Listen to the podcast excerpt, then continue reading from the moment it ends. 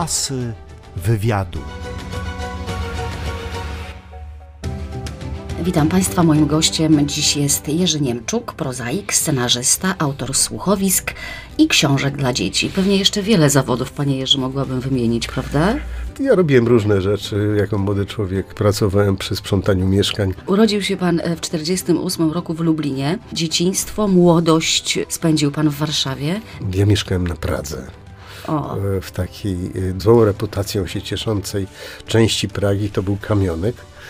W pięknej okolicy, bo to dzielnica granicząca e, po drugiej stronie z Parkiem Skaryszewskim. Po Łazienkach drugi w Polsce tak piękny park ze starodrzewem, z pięknymi sad- sadzawkami, z łabędziami. W tych sadzawkach pamiętam jako młody człowiek, bardzo młody, kąpałem się i matki nas y, za to karciły. Wtedy się dzieci bijało. E, Wstyd to powiedzieć po latach, ale takie to były czasy.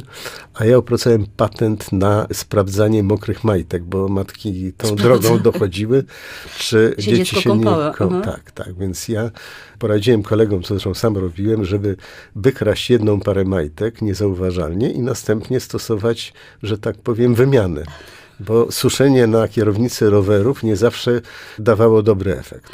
Nie, I to działało, dopóki, i wie pani, ktoś nas wydał. którejś z kumpli. Jakiś TW, tak, jak, Już wtedy. już wtedy. Chciałam zapytać zatem o pierwsze próby literackie. One pojawiły się w czasach licealnych, czy już na studiach? Już na studiach. Już na studiach. Taką pierwszą prawdziwą próbą literacką, nieopublikowaną, było opowiadanie w takim stylu gombrowiczowskim, które pokazałem swojemu ówczesnemu przyjacielowi, koledze, który później został wybitnym cenzorem, i, a następnie likwidatorem cenzury. To dość oryginalne, tak. Był bardzo lojalnym współpracownikiem e, takiego znanego prawnika Johana, który likwidował cenzurę. Tak. Mhm. I on oglądał pańskie pierwsze próby No. literackie. Skłonność do poezji wzięła się z tego, że wylądowałem w dość pośredniej funkcji. Mianowicie zostałem korektorem w wydawnictwie. Powiedział mi pan e, przed rozpoczęciem naszej rozmowy, że marzył pan o studiowaniu na Akademii Sztuk Pięknych. Zaczął pan studiować polonistykę na Uniwersytecie Warszawskim. Chciałam zapytać, jaki to był czas? Jak wyglądało życie towarzyskie, uczuciowe, życie literackie, kulturalne? Gdzie chodziliście, czego słuchaliście, co czytaliście? Jakie mieliście fascynacje? Wylądowałem w ciekawym bardzo czasie, bo ja jestem, moim doświadczeniem generacyjnym jest marzec 68 roku. Udział w strajku, wyrok e, sądu wojskowego, taki dość precedensowy. Później e, mało nie wyleciałem ze studiów, bo wyrok e, więzienia, choćby w zawieszeniu, oznaczał automatycznie relegowanie ze studiów. Wybronił mnie mój dowódca kompanii studium wojskowego. Ale za udział w strajku? Proszę Pani, to było tak. Po marcu 68 roku, roku wzięto się za studentów. Część wcześniej aresztowano, a żeby pokazać siłę władzy, to e, zastosowano jakieś drakońskie wyroki. Między innymi chodziło o to, żeby jednego ze studentów Pokazowo- pokazowo ukarać za, e, za dezercję. Jestem, zostałem ukarany za dezercję. Nie pojechałem na obóz wojskowy w terminie. Miałem usprawiedliwienie, ale no, Duralex sedlex w tych czasach i dostałem rok więzienia w zawieszeniu na dwa lata, wysoką karę grzywny, którą tam dwa lata spłacałem chyba. Nie, nie było zmiłu się, miałem żonę i dziecko w tym czasie, ale sąd tutaj ciężką łapą położył rękę na moich zarobkach. O. I ja z tym wyrokiem nie mogłem dostać jakiejś przyzwoitej pracy, więc popełniłem kolejne Po przestępstwo. studiach, po Tak, studiach tak. już. Mhm. Mianowicie nie przyznałem się do tego, że jestem wyrokowcem i dostałem pracę korektora. Asy wywiadu. Potrzebowałem jakiejś rekompensaty, żeby się z tego świata wyrwać, więc zacząłem pisać wiersze. I debiut to był w 70 roku w Nowych Książkach? W nowych książkach opublikowałem pierwszą recenzję. Namówił mnie do tego nieżyjący już profesor Stanisław Siekierski, który zresztą, z tym zresztą później byłem sąsiadem przez jezioro. Do końca jego życia się od czasu do czasu spotykaliśmy. Bardzo miły człowiek, wiele mu zawdzięczał, bo on mnie ośmielił do pierwszych prób pisarskich, takich recenzenckich, bo od tego zaczynałem. A prawdziwy debiut literacki to był rok 72, to była poezja. To był już taki zachęcający debiut, bo z notą od redakcji e, Julian Rogoziński napisał tę notę. Ona była anonimowa, ale się dowiedziałem, że to on, więc wybitny tłumacz poezji i znawca poezji. Docenił pan. I docenił pana. mnie, docenił mnie. Natomiast ja sam siebie jako poety nie doceniłem. Panie Jerzy, jak wszedł Pan w świat filmu? To był 87 rok, tak? I napisał Pan scenariusz do filmu Wielkie Oczy. Jak się wchodzi w ogóle w świat filmu jako scenarzysta? Jeśli ja zawsze wiedziałem, że w jakiś sposób postaram się związać z filmem. Ja pisałem trochę dla teatru z dobrym skutkiem, głównie dla teatru telewizji.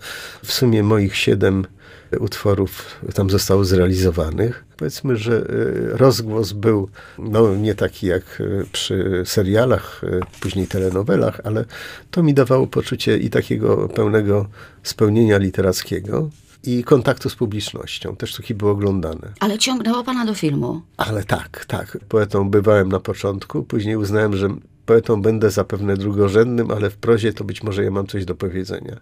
A potem gdzieś do tego kina mnie ciągnęło. W ciężkich czasach, w 80 latach, ja złożyłem dwa takie projekty na konkurs telewizyjny i oba dostały nagrody. To był ten film Wielkie Oczy, niezbyt udany, pamiętam, trochę rozciągnięty przez reżysera, ale też zrobiony przez Janusza Kondratiuka film Prywatne Niebo. Potem były próby domowe. Ach, próby domowe to takie, by the way, takie dobrze, nieszczęście. Dobrze, Złotopolscy. Ja byłem zamieszany w, w nie, w niewiele odcinków. W niewiele odcinków, mhm. po trzech odcinkach mnie wyrzucili, chociaż byłem chwalony jako scenarzysta. Rodzina zastępcza? Rodzina zastępcza to była e, przyjacielska usługa dla Roberta Brutera, który ten serial ciągnął równolegle z Ranczem. E, potrzebował świeżej krwi i ja trochę tej krwi upuściłem świeżej. Stacyjka mazurska. Stacyjka miała bardzo dobre notowania na etapie scenariusza, ale stało się tak, że reżyser przejął ten materiał i nadpisał jakby swoją wersję, z którą ja się nie chciałem zgodzić. No właśnie, czy reżyser ma prawo tak no. dalece ingerować e, w scenariusz? Jest to prawo problematyczne. On to zrobił troszkę e, prawem kaduka. Łamał konwencję, chciał za wiele, a za mało miał do powiedzenia. To była miła prosta historia, a weszły jakieś y, fantastyczne roszczenia reżysera co do wizji tego świata i te postaci stały się płaskie. płaskie. Muszę zapytać o Rancho. Wyczytałam, zacytuję tutaj. Rozstałem się z serialem Rancho w zgodzie. Utraciłem walor świeżości. Czy to troszkę tak, że ze współscenarzystą byliście jak, jak małżeństwo, które ma siebie trochę dosyć? Siedem lat traumatycznej, osiem współpracy która polega na tym, że są dwie indywidualności i e, jakby dwie wizje świata. My to godziliśmy przez pierwsze cztery serie, a później e, któraś musiała przeważyć. Pan podobno wstawił ową słynną ławeczkę do serialu. Tak. I jestem autorem Mamrota, kultowego już. Mamrot rzeczywiście funkcjonuje. Asy wywiadu. Z tą ławeczką też się wiąże ciekawa anegdotka. Tak, tak. Proszę. Ławeczkę znalazłem na Mazurach. Zobaczyłem trzech, jak to się dzisiaj mówi, meneli, którzy siedzą na ławeczce i komentują kosmos na swój sposób. Taka Czyli nie rozmawiają o polityce, nie, nie, o drożyźnie w sklepie? Oni mieli czas na refleksję. Zauważyłem, że w tym rozpędzonym świecie taka podlana tanim winem refleksja y, może działać bardzo komediowo. Panie Jerzy, czy sukces tego serialu wynika z faktu, że pokazaliście e, polską prowincję no tak ciepło, z humorem, bez, bez złośliwości? Ja uznałem, że e, wieś nie ma swojej filmografii. Nasze społeczeństwo jest w 80 paru procentach plebejskie. Wszyscy jesteśmy ze wsi. I to jest ten rodzaj zakłamania, polskiej obłudy, że my do tych naturalnych źródeł nie korzeni się. nie chcemy się, nie chcemy mhm. się przyznać. Napisał pan kiedyś powieść Plaga. o stanie wojennym. I z tym też się wiąże pewna zabawna anegdotka, którą chciałam, żeby pan nam opowiedział, a mianowicie o cenzorze. Wyczytałam, że kiedyś e, z kumplami e, przy jakimś alkoholu siedział pan i siedział w towarzystwie cenzora i ktoś powiedział do cenzora, e, żeby dał talony na paliwo, bo musicie rozwozić bibułę. Tak, okiem nie mrugnął. Okiem nie mrugnął i bibuła pojechała. No, tak wyglądał ten świat, miał inne trochę oblicze niż dzisiaj się to przedstawia. Ja sam y, jestem w pewnym sensie y, ofiarą stanu wojennego, bo straciłem pracę. Pracowałem wtedy w tygodniku Kultura, który był pismem takim jak dzisiaj Polityka. W świetnym towarzystwie, bo tam był Janusz Głowacki i Teresa Torańska i Mistrzowie. I Nałęcz, Jacek Maziarski. Ogromna grupka młodych reporterów. A za co dostał pan wilczy bilet w stanie wojennym? Za pracę w kulturze, która była pismem takim oficjalnie wydawanym, ale opozycyjnym w jakimś sensie. Tak była odbierana. To było jedyne pismo, które nie zostało rekultywowane po odzyskaniu, po transformacji. Chciałam jeszcze zapytać, czy pana mistrzem był Stanisław Bareja? Nie, ja go doceniałem. Ja byłem w czasie, kiedy pojawiały się jego komedie i moi koledzy, krytycy wytykali Kręcili nosem, tak. Tak, płaskość, niechlujstwo, im mówiłem. Moi koledzy byli e, twórcami kina niepokoju moralnego, często filmowcy, prawda, z którymi się kontaktowałem. I oni kręcili nosem na te komedie Bareje. Mówiłem wtedy, Że po was nic nie zostanie? że o was zapomną, natomiast ten świat, w którym żyjemy, będzie żył jeszcze dla następnych pokoleń w filmach Barei.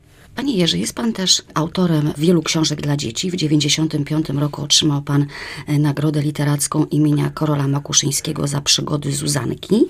Potem powstały kolejne.